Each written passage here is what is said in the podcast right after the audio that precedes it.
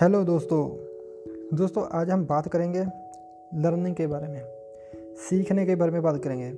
जे हम सब जानते हैं कि हमको अगर कुछ नया करना है, अपनी ज़िंदगी में बदलाव करना है तो हमें कुछ नया सीखना होगा। जीवन में हमें अगर ग्रो करने के लिए लर्निंग एटीट्यूड हमारे पास होना बहुत ज़रूरी है। हम लर्न कैसे भी कर सकते हैं। हम बुक रीडिंग कर सकते हैं जहाँ वीडियो देखकर सीख सकते हैं। जिनके जैसा हम बनना चाहते हैं, उनकी बातें सुन सकते हैं, उन्हें देख सकते हैं, उनकी बुक्स हैं जो वो पढ़ सकते हैं। लेकिन इस बात ना मैं बात वो करूँगा ई लर्निंग के बारे में ही। आज ज़माना ना बहुत बदल गया है। ऑलमोस्ट सब कुछ ऑनलाइन मिल ही जाता है। आज बुक्स भी हैं, वो भी ऑनलाइन मिल जाती हैं पीडीएफ के रूप में। अगर किसी को बुक पढ़ना अच्छा नहीं लगता है ना वो बुक समरी वीडियो देख सकता है ऑडियो को सुन सकता है, जिससे हमारा टाइम भी सेव होगा। वैसे भी अगर हमको किसी से सीखते हैं, हमारा टाइम सेव होता है। देखिए, सीखने से हम बहुत सारी गलतियाँ करने से बच जाते हैं।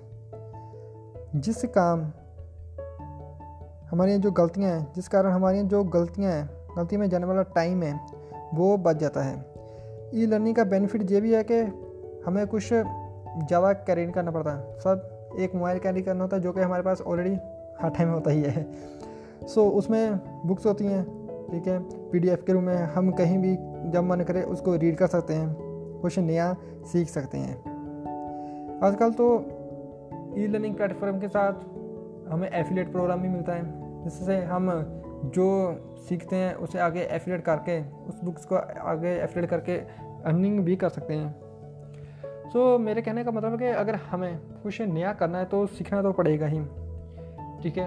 एंड uh, मेरी आपसे एक एडवाइस भी है रिक्वेस्ट भी है कि आप सीखने पर अपने लर्निंग एटीट्यूड डेवलप करने पर ज़ोर दीजिए। अगर हम अपनी लाइफ में कुछ चेंज चाहते हैं तो।